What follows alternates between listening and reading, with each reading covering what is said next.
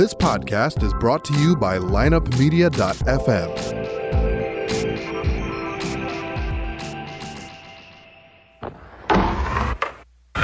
Because if you can tell me what your habits are, I can tell you what sort of a person you are. I can tell you what your future looks like.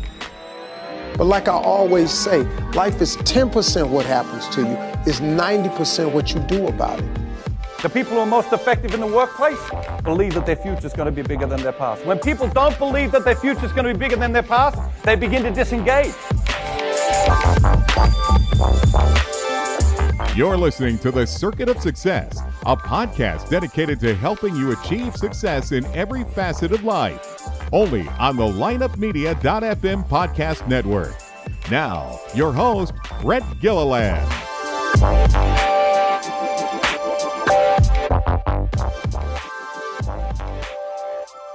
We are live. It's on Facebook here, so we'll see. We're, we're going to let it rip, man.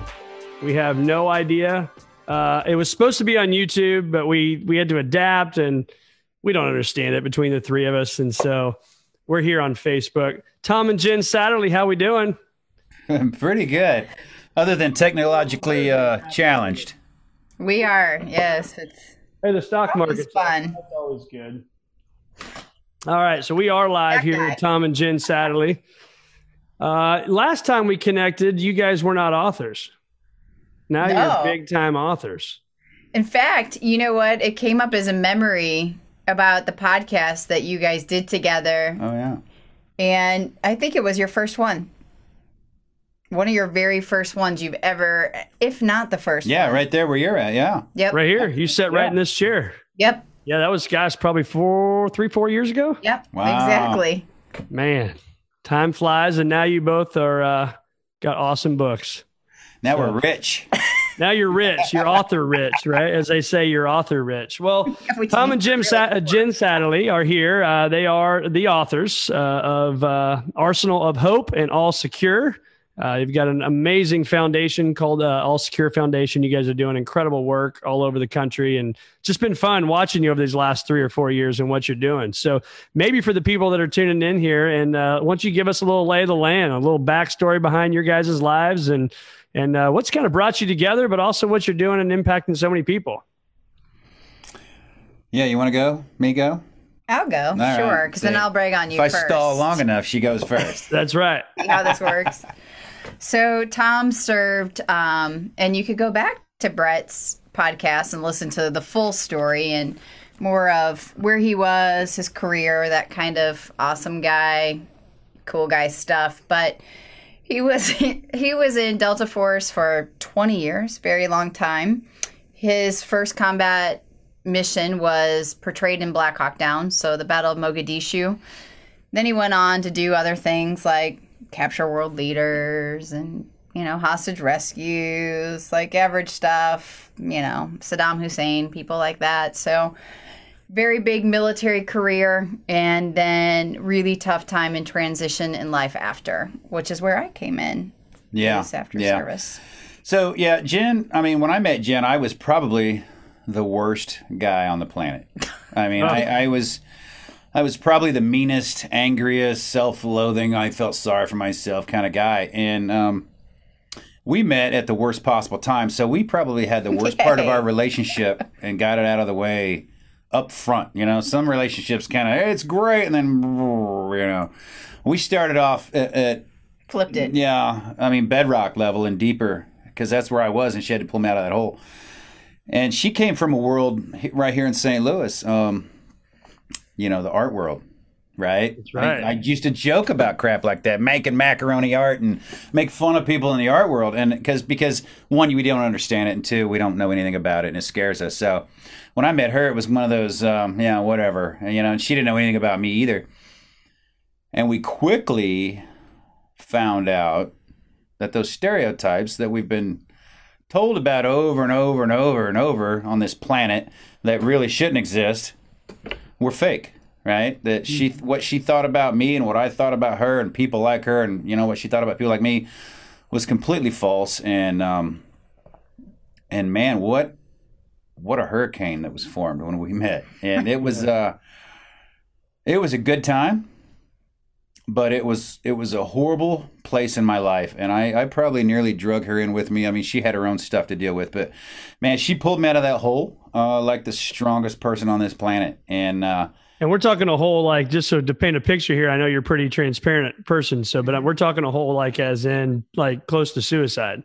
Yeah, like, like gun was, on your lap type stuff. I was gonna suck start my pistol in my car, and I I mean I had it out and loaded and ready to go. And uh, she noticed, like she noticed I was off on that day, what, seven years ago? Maybe yeah. six, seven years ago. I, I knew it. I knew it. I'm going to kill myself. I mean, I knew it. It was a two-minute drive, a two-minute decision. I was saddened. I was shamed and depressed and tired of making excuses. And I was tired of trying, I guess. You know, if I look back now, I was tired of trying. You're just no, tapping out. No, I don't think I even tried back then. I was tired of screwing up. I was tired of being embarrassed of myself, and so the easiest way was to not be around. And in that two-minute drive of that day of, what am I doing? This is a crappy job. This is ridiculous. And she noticed, and my two friends got out to go drink again. Normally I would have, you know, filed on with them, and uh, she noticed, and she stopped it. And that's that's kind of what turned my life around. I realized how easy it was to help people, right? My, my lack of empathy and compassion for, for mankind was immense at that time. I didn't care about anybody. And it wasn't that I thought I was better. I just, I didn't care about myself either. No, you thought you were worse. I was like, worse than everybody, and I didn't better. care about anybody, so I didn't care about myself for sure. And since that day, she's taught me every day, including today, where I have lessons every day of how to love myself, how to forgive myself, and how to better myself. And so that's what we've come together to do, I think, yep. is to help people learn that lesson and not repeat it or get out of it quicker. Yeah, quicker. You, you know, sure. sometimes you can't you can't stop people, but you can pull them out quick. You know. Yeah, no, you're right. And but you got to be aware of it, right? You got to know what's going on. But sometimes you don't even see it. I mean, I know it it happens, unfortunately, more than we wish it would, right? But so you, you always hear from people like, "Oh my gosh, I didn't even see it. I, I never thought they would do that," right? Um, but do you oh, think, Tom, for you, that it was the military, kind of that life was over and you lived this life of on these big missions and these big jobs and these big responsibilities, and then that just got eliminated, and now here I am, like, now what the hell am I going to do? Yeah. And, you know, and we tell people now, you'll never have that job again, right? I mean, when you're at the top of your career, and not, not just military, not Delta, not right. anybody, right? Anybody at the top of their career, athletes. I mean, oh, the we've com- talked to athletes. The competition yeah. is immense, and so you know, C E Os, P T S D yeah. might be just competition struggle. It's it might be the fact that you're so worried about how well you do in life compared to others that you're always struggling. And that was my my thing. I was always uh, not good enough in my mind, so I always tried harder, and and that gets you where you're at. And I worked out longer, you know. If I saw if I saw a guy dragging a car with a chain, I'll drag two cars with a chain, man. You know, that's what I'm going to do. And it was one of those things that what I thought bettered me crushed me, because when you focus over here, you can't focus over here, you know. Yep. And, and so like athletes and, and C E Os and anybody in their business, and they're at the top of their game, has to focus to be good at it. This over here gets left behind, and this over here is your family, your children, your friends, your life, um, who you were, and this is who you become. And then when I come out of that, and it was like, I'll never have that again, right? Yeah. So what will I do? Will it ever be as good? And that depressive feeling and that shame of, you know, I have no other skills, right? I have zero other skills other than to kill people. You know, that's all I can do, and that's not a lot of need for that at a, for a fifty-three-year-old guy. So, you know, it's right. It's like we don't need old cops, you know? So it was it was one of those things like, well, I guess I, I'm done. My job's my job here has been completed. My mission's over. And then I realized that missions, well, like real life, missions always change and, and you know, and better, and you get different missions. And went on with life, and Jen showed me that you don't have to live in the rearview mirror, right? Yeah. Living that high school touchdown pass that, that you know, was my heyday, right? You can't live your heyday, whenever it was. You can't live it. You got to go on and make another one. True. So Jim, what was, did you already, did you already have a crush on this guy? I guess he'd be to your what? Your right? Did you already have a crush on him when this was going down? Or was it like you started to help him know. and then you fell in love with him? I'm so smart. And I'm making sure I got the live thing up here. If you look at, if I'm looking at my phone, that's what I'm trying to make sure we, uh, we've got all that. So anybody there? Right. I don't even know how to pull it up. That's how good I am on uh, social media stuff. Oh um, God, I'm an F.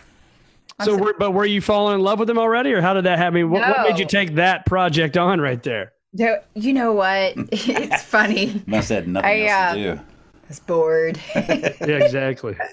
Just add it to the list of things to do today. I'll take on uh, a combat warrior, but really, no. I think we started as friends, and we.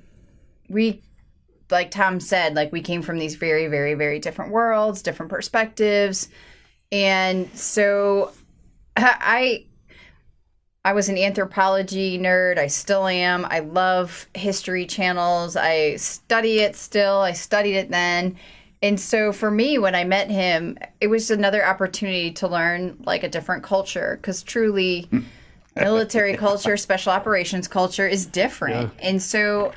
I mean, I probably annoyed them to death when I met them because I was constantly asking questions. And one time he was like, what, why are you always like, what, what is this? And I'm like, it's fascinating. It's a different world. It's a different culture. So she's like, what's that acronym mean? I go, nobody knows. This entire room of generals don't know what that means. Don't worry about it. She'd go look it up. She'd be the only one in the room that knew what notebook. These military acronyms were. And she's like, oh, I know what that means. And people would ask. And, and I said, listen, nobody knows. Nobody in this room knows. They all act like they know. But she actually knew because she'd go study and research them. I don't want to be, you know, I mean, they had like twenty-five years ahead of me. So I'm right. sitting in a room and it's like, I feel everyone has a responsibility to know their audience. And I think um, my advertising background, you know, like getting to know different clients constantly, studying them. Um, what makes them tick, what makes their business tick, how to communicate with, because really advertising is re- and marketing is relationships. It's really how do you build a relationship with someone. And so when I met Tom and started working in special operations, it was that same kind of puzzle piece for me, like, oh, what do you do and how do you do it? And, you know, I started watching movies, which I stopped watching. People always ask, like, have you seen that military? I'm like, I don't watch military movies. I can't. Um, too emotional. I, I, I know too many of Tom plus his friends to insert them into right. the storylines now. So they're, those movies are fun till they're real. Right. Yeah. Until you lived it. Right. right? Until, yeah. until you're part of the movie. Yeah. We don't watch Black Hawk Down. I watched it before I knew him. Um, can't watch it now. So that's for sure. And um, yeah, I don't even know where I was going with this. So I'll just turn. Well, that's all right. So, so you wrote a book, Jen, Arsenal of Hope. And, yes. and I know the subtitle, I wrote this down, says, uh, uh, let's say here, it, Tactics for Taking on P T S D Together. Yes. So I think that's, I think that's so important. I mean, there's so much to that title, right? Is together. And here you are. There it is right there. You can Wait, get it anywhere. You can get books. Upside down book. I'm fired. Uh, but, but what, what made you write? And I know that, you know, with my Cardinal hat back here, Tony La Russa, he was kind of the one that motivated you maybe to write the book. Is that not true? Did he did we um September nineteenth we were introduced and had breakfast, and I was so nervous because like I'm a Saint Louis girl. I grew up right. with Tony La Russa, and so um I'm like I'm, Who, who's this guy, you know? Tony who have, and I'm like breakfast really, with who I'm who? Like he's really scary too, right? Because yeah. like the idea I had of him was always that like super serious face in the dugout. And then the emotion you would see from Tony was when he would burst out of it yep. and chew somebody out. So I'm like, don't mess with Tony La Russa. Just be nice. Like, it's a nervous hey. breakfast. Hey, Tony. It's like, I don't want anything to eat today. I'll just have a bagel. Thank you. Yeah, I was like sitting there like, don't. But he, uh, he was awesome because he, you know, really dove into his story and was talking a lot about what we do, what our foundation does, our background, um, how I worked in special operations for a few years. And he was like, well, where's your book? Me? What? No, I don't, I don't have a book. He's like, you need to have a book, write a book. And I was playing the like coy, like, I don't know. And I, and literally he's like, hey, like stop it, do it, get it done. Yes. Okay. And so you just leave, literally leave from there and go do that? I was like, Tony La Russa said I should write a book. She had to. I, you know, and, and it was funny because then we saw him a couple months, well, we saw him in November. He invited Tom and I out to his um, conference, Legends for Leaders, in oh, yeah, Vegas. in Vegas, yeah. And so he said it was Yeah, there hilarious. we are sitting in Vegas with, with these people. Bob right? Costas. Bob Costas. And these yeah. people. We ended up screwing with Bob Costas, you know. I did out. Were you guys leaving without saying goodbye? And, and I was like, uh, I'm just, I'm going with these guys. We're going to meet Tony for dinner. Yeah. He's like, let's go have a private dinner. And he's like, are you leaving without saying goodbye, Tony? He's like, yeah, of course I'm sneaking out. I didn't want to talk to you. And I was like, oh, my gosh. They were like, great. It was, it was fun. Um, we sat there and he's like, where are you at on your book? I'm like, oh my God, he's totally calling me on it yeah. again. So I'm like, I, I should really think about doing this, I guess. And the first book, when these came in last week, was signed to Tony. And I said, it's all your fault. Send it That's to him. awesome. Well, he's a hell of a man. We miss him now in Saint Louis, up in Chicago, I believe, right? Yeah. Um, so so what happens? I know I, I was obviously looking through the book and all that kind of stuff as well. And so w- when we don't treat it, like, so if Tom doesn't treat it, but then also you as a spouse. So the per- the person that's listening to this or watching this, and they're they're dealing with somebody that's dealing with post-traumatic stress disorder, or or maybe just really bad luck with COVID, or you know, whatever it may be, right? It's, it's, in my opinion, maybe not equally, but I think it's pretty close to equally as important for both of you to take care of it. Was that a fair statement? Yep. Oh, yes. So yeah, talk yeah. about that. Agreed. There's, you know, I was shocked when I started working in military, started understanding P T S, and we had spent all this time, a couple of years by this point, when I really started diving in and talking to spouses. And some of these spouses have been married twenty years. They were military wives. I'm thinking, I'm a veteran wife. I, I just don't have the handbook. You know, like right. these military wives that have been in it for twenty years, they've all got the handbook, but I don't know these women. Like, can you introduce me? And um, so I can find out how they live with war at home, because it absolutely is in your home. And uh, I started talking to them and they're like, what's secondary P T S D? I'm like, you've never heard of that? And they're like, no. Um, you know, did you know about X, Y, and Z, or how it affects your kids, or these and that? They were all shocked and like, no, I didn't know that. I've never heard of that. And I'm like, we have so much work to do.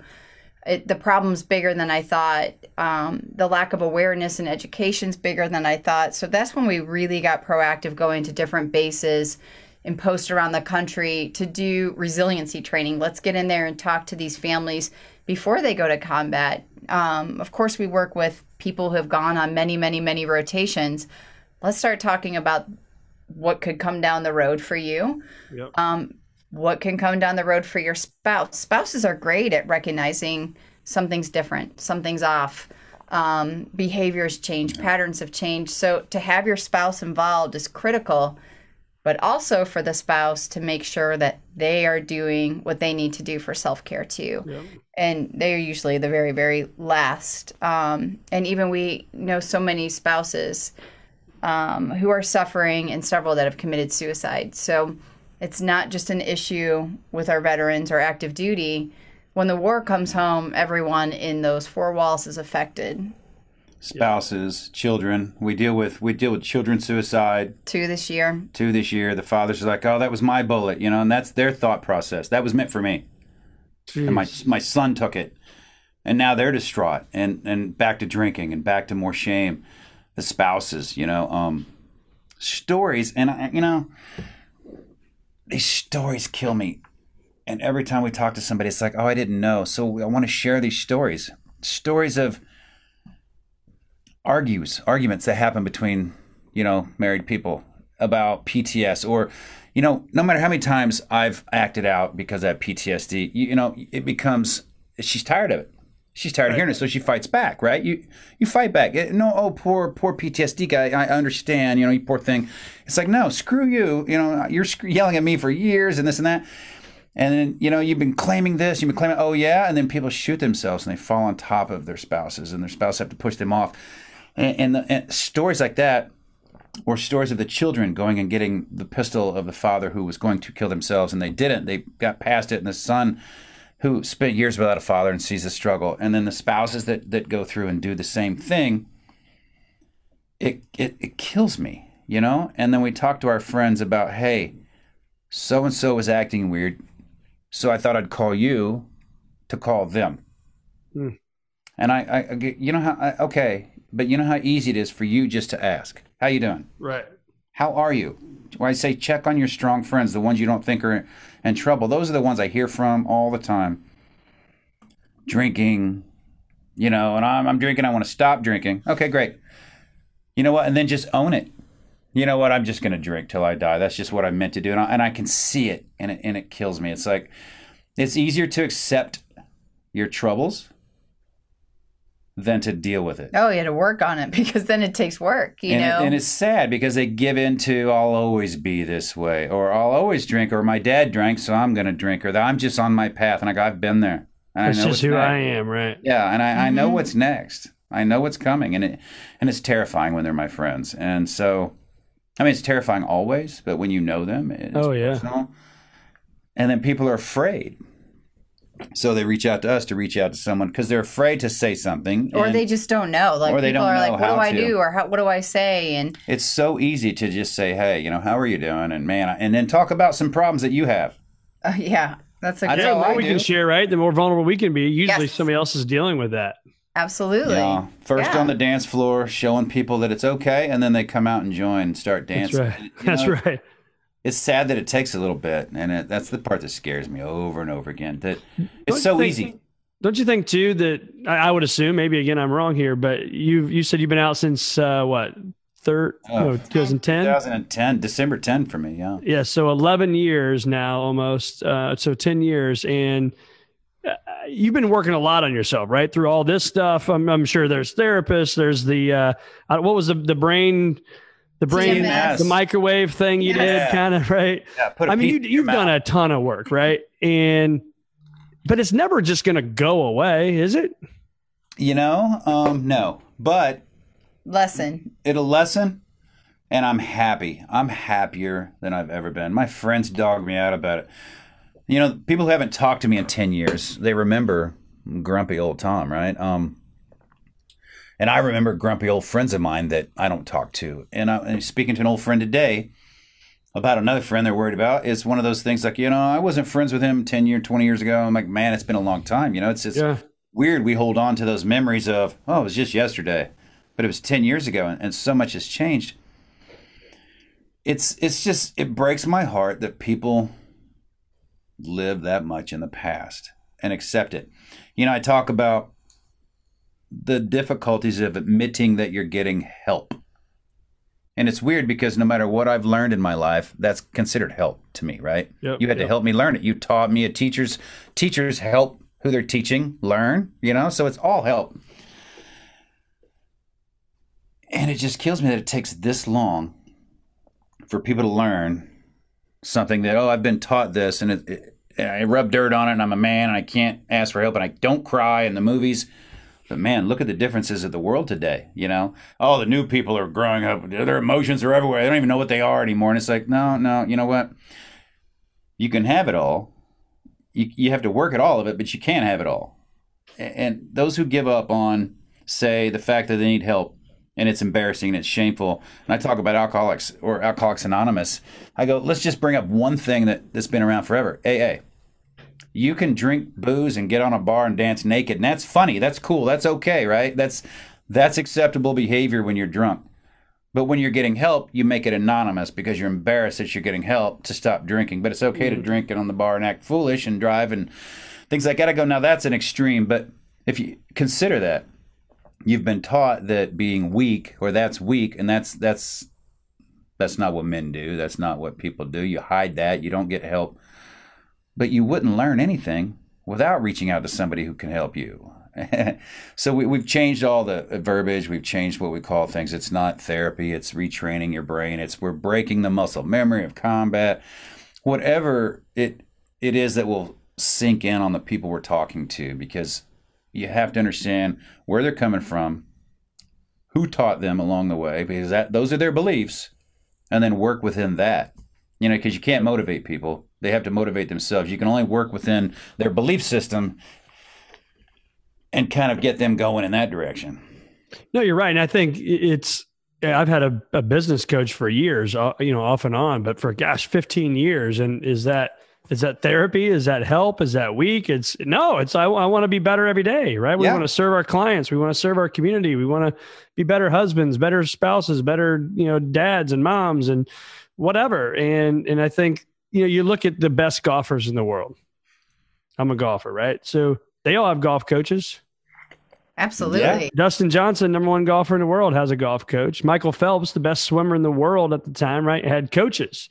Absolutely. But yeah, you're right. You know, Lots so what, what do you find, Jen? How are you helping people, whether it's the warrior or or the person at home, to get past that? And, and also talk to people that aren't necessarily military, right? That may be yeah. watching this now or later that says, hey, I need help, or I just, I just, and I'm not even at a post-traumatic stress level, but I just need help, yeah. man. I'm having, I'm having a bad day, a bad day, a bad week, a bad month, bad whatever. That's what I don't want people to ever say before, I'm sorry, before you start is that, oh, this is not just a military thing. This is not yeah. just a, a law enforcement or first responder thing. Everyone has stress on their job. Everyone wants to have a better relationship at home or with other people. And that's what we, that's what we do, right? That's all we do. Yeah. I mean, even with COVID, you know, there's all different types of people that have shown up with different types of stress and trauma. Um, but, you know, P T S can come from a singular incident. So like a really, really bad car accident or something that's singular. Um, to get over something like that um, and to heal from it is a much shorter time period. It could be anywhere from s- six weeks to a year. Um, it doesn't mean that things won't still trigger you, but you can heal from it. When you have complex P T S with like law enforcement and they're they're they're seeing bad stuff every single day, and our and our veterans who see stuff all the time, that's called complex P T S. And so I really want to make a distinction between that. Tom has had twenty years of trauma, which is going to take a long time to Yeah, that didn't take out. six weeks. Yeah, it's not going to take six weeks. Another twenty Some years. Some people who might have um, seen something really bad, or even be affected by. I've been. Wa- I've. I've literally coached people who have been watching the news since last March that are oh. having anxiety, depression, needing medication. And I'm like, you have got to turn off the news, please. You have yeah. got to disconnect from whatever is causing this kind of stress. Our brains aren't meant to handle this for as long um, as we've all been handling this. So it is showing up. P T S is it's kind of the hot topic right now because people thought of it before as the veteran under the bridge or the guy who's going to shoot up the post office. That's not true, and that's not what it is.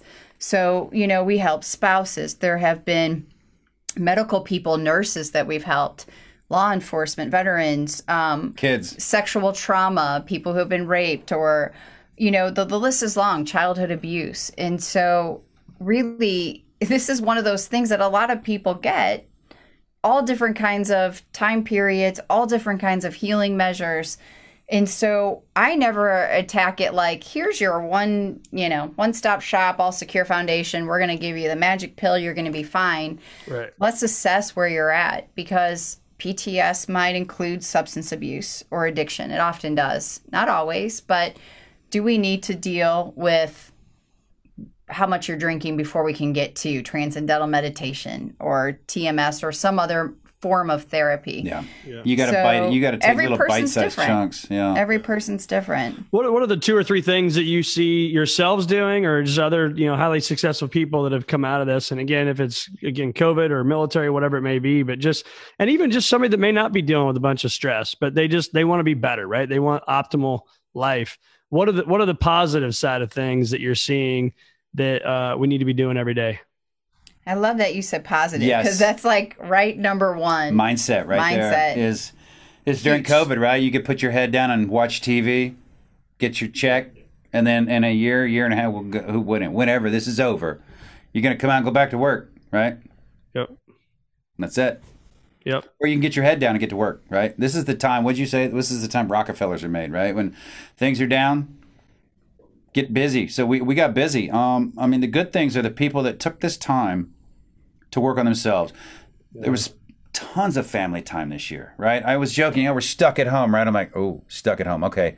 Language. We're blessed to be at home, right? Absolutely. And I was saying this, uh, you know, on, on, on podcasts, we're stuck at home. It's COVID. And I thought, you know what? No, we're not stuck at home. We're lucky enough to be able to be at home more frequently than we've been used to, to spend more time with our family. And it feels stuck because you're used to going away, but How was your life, right? How was your yeah. life when you were going to work twelve hours a day and coming home at eight o'clock at night and kissing the kids on top of the head and they're asleep already and you're gone by four in the morning? And you're like, I love my family. I see them, you know, forty-eight weekends a year maybe or yeah, less. Exactly. You know? and, and, but not during the weeks. It's been a big change. And what you did with that change, like everything else in the world, matters. matters. It's like fear. Everyone has fear. Like, oh, I can't believe you're never afraid, Tom. You're a warrior. I'm like, man, I was terrified every time I did something scary. Yeah. It's what you do with the fear that we all have that, that defines you. It's what you do with that that doubt and that curiosity, you know, and, and or that judgment that people have, you know. So I've learned a lot of things about um, replacing judgment with curiosity. You know, judgment comes from a place of, I hate America, or I hate every place but Missouri because I've never been anywhere but here, so I'm judging the world, right? The more traveled you are, the more you've seen, the more you've experienced, the less you judge and the more curious you are. Oh, things are different, they're, or they're almost the same, and I thought they were so different. But understanding, right? Getting to know people and having that conversation, that's when you realize that, oh, I don't know everything, right? So I'm more curious than judgmental. And those people have been uh, more curious this year, have, have expanded and grown. And I would say positivity too, because yeah. really the neurons and the connections, you know all about this. You can, if you choose a negative path or something maybe has put you in a negative path, your brain starts to rewire and it starts to notice that pattern. And therefore, subconsciously, you're not sitting around going, I'm going to take a negative approach to life. But that's what happens. Yeah. And so when Tom really... everything when I met him, it was hypercritical. Everything was negative. And I was like, of course you're going to see the worst in humanity. Of course you're going to see the worst in the world and people, because it's all you're looking for. As soon as you start looking at the positive and the good, then you're going to see that. And so really, and that takes time. People are like, well, I tried it for a day and then something crappy happened. And so now I'm back. Yeah, but when you're looking over your shoulder for somebody to kill you for twenty years, you know, yeah. you, you kind of lack trust in people maybe. Yeah. yeah. And, and that's where the, the curiosity comes in, because yeah. it's easy to judge, say, law enforcement. Yeah. They're grumpy. They hate people. They just, they're, they're very private. Of course they are, you know, and, and I get... for law enforcement calls all the time. I'm not like you, and I didn't go to combat like you. And I go, stop. Consider this. Consider this. We always put other people on a pedestal. We always put ourselves down. But consider this. You live in your combat zone. I got to come home. Your enemy is your family, is the people that you live within. Right. My enemy was over there. Yep. So, yeah, it was hard and difficult, blah, blah, blah. But I got to come home and be at home. That's a good point. Your combat zone is here. You live in it. You probably sit with your back to a corner with your family at restaurants in case somebody you arrested comes in. Your enemy is everyone. That is the definition of, of P T S and stress. I don't know why law enforcement is so hard to reach. It's because they don't understand what they're going through. They haven't stopped to consider it. And when we tell them, they're like, oh, well, yeah, you see the scum of the earth daily. You'll be jaded. Yep. You you see your own people doing horrible things to their own families. You'll be jaded. You'll start to think everyone does that. We all do. And it's a, it's a survival mechanism that we use to get out of that. When you do it for twenty years, for me, I'm home. For law enforcement, they're still in their combat zone, right? Unless yep. they move to another town, because their combat zone is here. Yeah, you're right. So they have a lot to consider, and and they don't consider it. So that self-awareness really helps people with, where does your anger come from? Where does your shame, your hate, your judgment come from? And when you stop long enough to consider that and start to think of, why am I the way I am? Then you start to really learn a lot about yourself. So what do you, what are you most excited about when you think about the world opening back up, and, and maybe you can go out and shake hands and give a hug and not wear a mask? What, what are you two most excited about right now? All of that.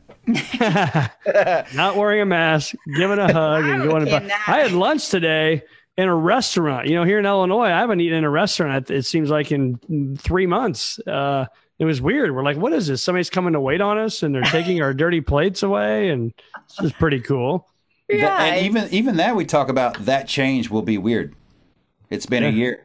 So that going back to normal. Even Claudia said it today. That will be weird for people. Yeah. My daughter's fourteen, and she said, I said, um, she goes, Mom, I think we're going to wear masks for the rest of the year. And she's in eighth grade. And I said, yeah, probably. I don't know, but it seems like that's likely. And she goes, I want to wear it. And I said, what? And she goes, I've been wearing it since seventh grade. She goes, I think it'd be weird to go to school without it. Uh, I'm like, what? Maybe wear two masks. Yeah, no, you're right. So I, I don't know. I mean, I think the world is shifting and changing, and we're going to have to adjust, you know, coming back into it. But I'm a hugger. I love people. I'm like the introvert extrovert. Like, I love my me time, but when I'm with people, I'm like, hi, yay, yay, yay. And I'm still going up to people. I saw Mark Bullock the other day, um, who used to work in your yep. building. And I'm like, hi. Wait, oh, what do we, we can't do that anymore. I know. We're in a restaurant. It's what like, do we ah, do? Um, we need to go see Mark and get some of his wine. Yes, we Rouge did for Crest. His birthday. And yeah. so I I can't wait for that interpersonal connection again. I like to pe- see people smile in their faces. I yeah. feel like I used to be the girl at Target that, like, smile at people when you would go by. And I'm like, nobody looks at each other anymore. Nobody... You know, is it's is that, reacting it's the syndrome. and acting. It's that so. syndrome of when we used to put on protective masks in the military, right? Put on your pro mask, there's gonna be gas. Yep.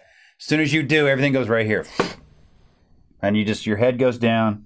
You literally have to force yourself to look to get the awareness, and you have to talk, and it's so hard to talk. And you're like, what, what, what? And you're like, I'm just not gonna talk. After a year of that, people people just walk by each other. So it's it's another change for those who are young enough that this is. Now new and normal. It's no longer weird to them, like Claudia. No. The others who fought it the whole time, I'm never wearing a mask, you know, ah, it's fake. And then to those who wore three masks, you know, it's the fear of the thing that's driving and the unknown. Yep. It's, it's all going to be changes for everyone else. It'll be changes, and change is what people are afraid of, right? It's what terrifies people. Yeah, and so talk about that for a second. When you say change is what people's afraid of, how do you embrace change?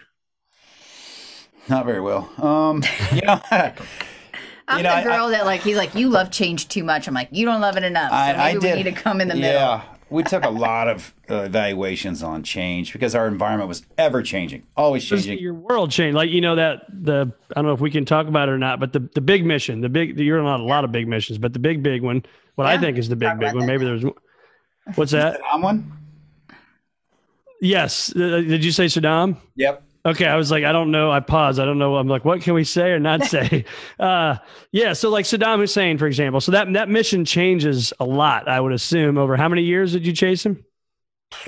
A year, year and a half, really. I mean, when the war started and they just went to hiding. So we got to walk through that. two thousand three. What's that? So walk, uh, kind of walk through that. So you, so, and I, I want. I'm curious, Jen. I know obviously you weren't there riding shotgun with them, but. I'm sure you've heard some stories, so so chime in as well, and then also talk about how that plays in in that post-traumatic stress. You know, that whole uh, we called it chasing Elvis. I mean, honestly, every night was something. Hey, here's a, here's a Saddam hit. Here's a Saddam hit. He Saddam's here. Saddam's with this family. He's in this town, or somebody that knows where he is is here. So it was always something, you know. And then oh, other than Saddam, you got the deck of cards. Oh, other than him, you got the blacklist. Oh, other than them, you got the other people that just pop up. The foreign fighters that came in. So you got this book, this stack of of target possible. So Osama bin Laden, was he even on the on the list at that time? Like, was he even scary? Not for us. I mean, I think that he was over. Nobody knew where he was at the time, um, unless my timing's all off. I mean, he wasn't. We didn't think in our part of the world, so he wasn't on our list. It was. I think there was another group focused on where he might have been. Yeah. My group was focused on. You know, all the uh, Iraqi leaders and all the foreign fighters that would come in and the influencers, the Iranians and things like that. So there's so much more going on that you try to affect that people don't know about, um, that can shape that battlefield, that can change the way the world views the war, right? So you have people trying to play politics with the soldiers, and you got the soldiers trying to do things to allow politics to happen, right? You know, you got to have that big story to post that pushes people to do different things. But chasing him all the time and then chasing other people was just, it just got to be another, who's next? Who's next? Okay. Hey, here's a Saddam head. And you're like, whatever. You roll up like, whatever. It was like one of those, it's just another guy. Who cares? I don't care what their names were. I cared about my guys going in and not getting hurt and doing their job right. So it didn't matter who we were going for. The night we, you know, that we got the guy that led to his capture the next night was uneventful. Rolled him up, plastic A K forty-seven under a mattress, two houses down kind of thing. not even the house we hit. I just happened to see him walking down, sent a team down and brought him back. Didn't know who he was. Hours later, I'm getting woken up, you know, about ten in the morning probably. Hey, hey, wake up, man. We we got a Saddam hit. And I go, again? You know, again? No, the guy you caught. And I go, yeah, yeah, yeah. They all know where Saddam's at, right? So it started looking better and better and better. Um, we rolled up to the crit, got another another uh, troop involved in the hit. And then they, you know, two targets. They they picked it because that was their area, and they picked the one that actually had Saddam on it. We got handed the one that had his cook and some other family, you know, people that helped him out on in in the town right next to it.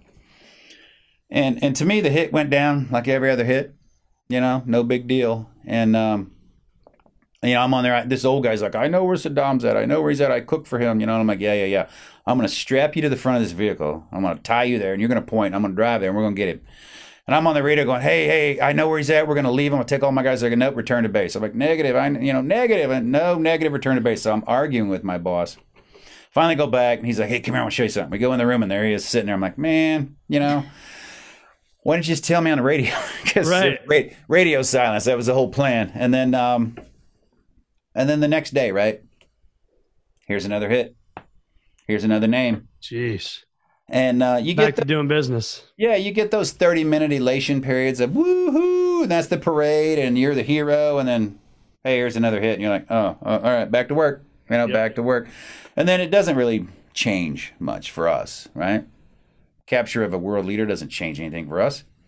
I don't think it changed anything at the time, other than, yay, America won, yay, he's caught. Now we no longer have to fear that he could come back. But now who's in charge? And oh, by the way, all yeah. of his supporters are mad. So you just you just created another thousand, hundred thousand people that don't like you even more now. So they're okay. Yeah. Let's go get at them. So it never really ends. Yeah, it's crazy. So Jen, let's go back to the book, Arsenal of Hope. Uh, what what's your number one goal? You hope if somebody reads that today, what's the number one goal you hope they get from that? Um, really hope. And that's where the title came from. And and we had a couple different titles. And at the end of the day, I asked myself, what what would I want the reader, whether it's a warrior, a spouse, someone who has been through trauma, at the end of the day, what do I want? Just to understand there's a light at the end of the tunnel. There's a way out of it, because when you're in it, it doesn't feel that way. It feels very heavy. It feels very big. It feels insurmountable because there's not a whole lot of information. There's a lot of misinformation. You feel crazy. You feel isolated. You feel yeah. all of these things. I want to normalize it essentially and say, hey, when something bad happens, this is the biological response that happens. Now we just have to retrain your brain to step you back out of it. It's possible. Here's tips. Here's definitions. Here's our story. There's other military member stories, other family yeah. members, other warrior stories. I hope that it can create a dialogue. I hope it can create this stigma of asking for help as weakness. Let's get rid of that, because it's crazy. Like you said, every golf coach has an entire, I mean, every yeah. golfer has a team, yeah. not even just a coach. But yeah. I mean, when I really saw these pro athletes and how many people, it's like, that's the guy that warms him up. That's his other trainer. That's yeah. his hitting. That's you his know, chef. Um, that's his. This. Yes. Yeah. And it's so deep, and it goes to so many different levels that I'm like, of course, we all need support. We all need to retrain ourselves at some point in our life. It's no big deal. And and that's what I hope. I really hope it can normalize it to some degree, provide hope that I can get through it. And um, really, it's not insurmountable. You can take little baby steps to get there. And um, you could get to the other side of it. He's, he's proof. After twenty years of war, um, a suicide attempt nearly, addiction issues, sixteen different pills from the V A, three different wives. I mean, really, stack it up. Starting to think it's me. This guy. Is there uh, a common denominator? Maybe it was me. Right. But he could do it. Um, but that's that's funny. But honestly, that's the truth, right? Oh, absolutely. Maybe it was me. It took me that long to realize it was me, because I never was looking at me. You know, what do they say? When you point your finger, there's three more pointing back at you. Yeah, that's right. Yes, it's like, exactly. May want to pay attention to that. I want to put mirrors up here. I saw a little grade school thing today, a bunch of mirrors on the wall, and it says, who's responsible for your happiness, your laziness, you know, your bad days, your good days? And there's mirrors above all these. Ooh. And these kids walk by and look at it. Yeah, you are. You are. You're responsible. That's strong. So the day you die, you're responsible for everything that happens to you, right? Inside. How you feel about everything that happens to you. Yeah. That's I true. expect to see uh, mirrors and those words on that wall back there next time. I, I was thinking about it. That's a weekend project right for now. you, Tom. Or just pictures of me, because I'm, That's I'm right. responsible. Pictures of me, how great I am. His well, uh, where do our listeners find more of the Arsenal of Hope? Where can we go? Uh, all secure foundation dot org. So if you buy the book um, on our on the All Secure site, his book is there as well. We sign them, we send them, and one hundred percent goes back to the foundation. It's also mm. at Barnes and Noble, Amazon, favorite independent bookstores that I love. Um, so big guys, small guys, and then us guys. And the big guys are the ones that was it Simon and Schuster, right? Yeah. yeah, That's a big time publisher. Well, they were really good to me. Not a lot of people do that on their first book. I know. I, I had a, uh, and you know, my, my co-writer, Holly Lawrence, she, she became a friend very quickly. We laughed so hard. I would get off the phone and I'm like, oh, my cheeks hurt. And thank God for her, because there were days where I'm like, Holly, and she goes, I know, I just read the chapter you sent over. This is really vulnerable. This is really um, heartbreaking. Yeah. Like, let's just take a day with it, you know? Yeah. And so she was really compassionate with the material.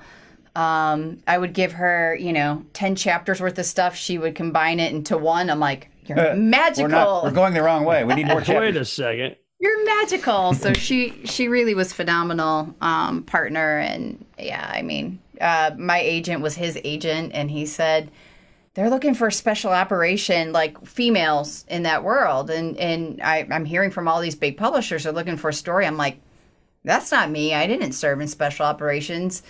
And, you know, he's like, close enough. And I'm like, don't ever mix that, you know. Right. Like, I didn't do this. I um, I was a contractor. Stolen but... valor. I knew it. Yeah, well, you know.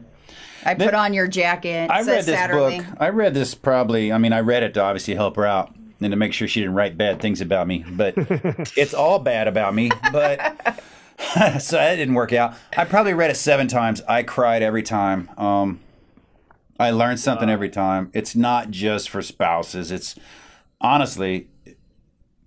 And I, and I, I, I joke and I say, you know, you study the enemy before you go on hits, right? You won't study your own spouse and understand what, what, what makes her tick and what works and what doesn't work, right? We study everything that matters, but our relationships we just fall into. They're just there. They'll always be there, right? And then so we wonder, true, why, yeah.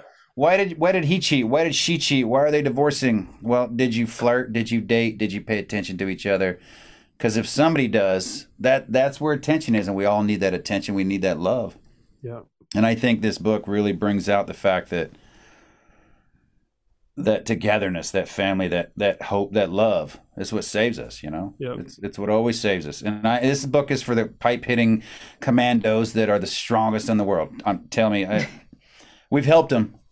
And, they, you know, they, I don't know, I'll talk to your therapist. I'll, I'll go ahead and do right. that. Yes, and then forty-five minutes. Just don't later, tell anybody. Yeah, yeah, they call me back. I don't know what's wrong with her, but I was crying for an hour. You know, yeah, I'll, I'll call her. I got another appointment next week. I'm like, good. Yeah, she's pretty cool. Later, and they hang up.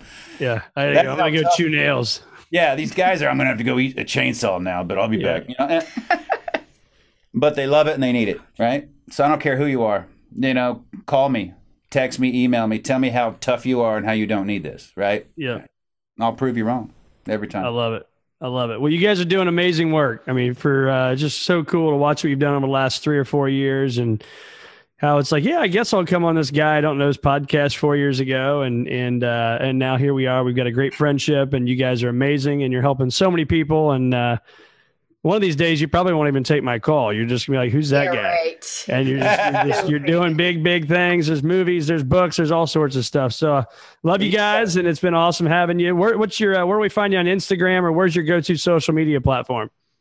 Facebook, Instagram, we're um, All Secure Foundation on both. Okay. Yeah.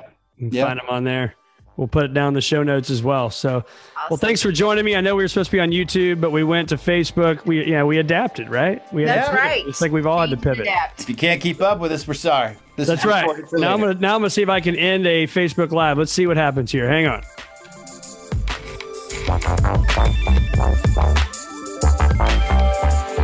Tune Tune in next week for another episode of The Circuit of Success with Brett Gilliland on the lineup media dot f m podcast network. Subscribe to the show on iTunes, Google Play, Stitcher, and through our website, circuit of success dot com. Follow us on Facebook and Twitter and email any questions to info at circuit of success dot com.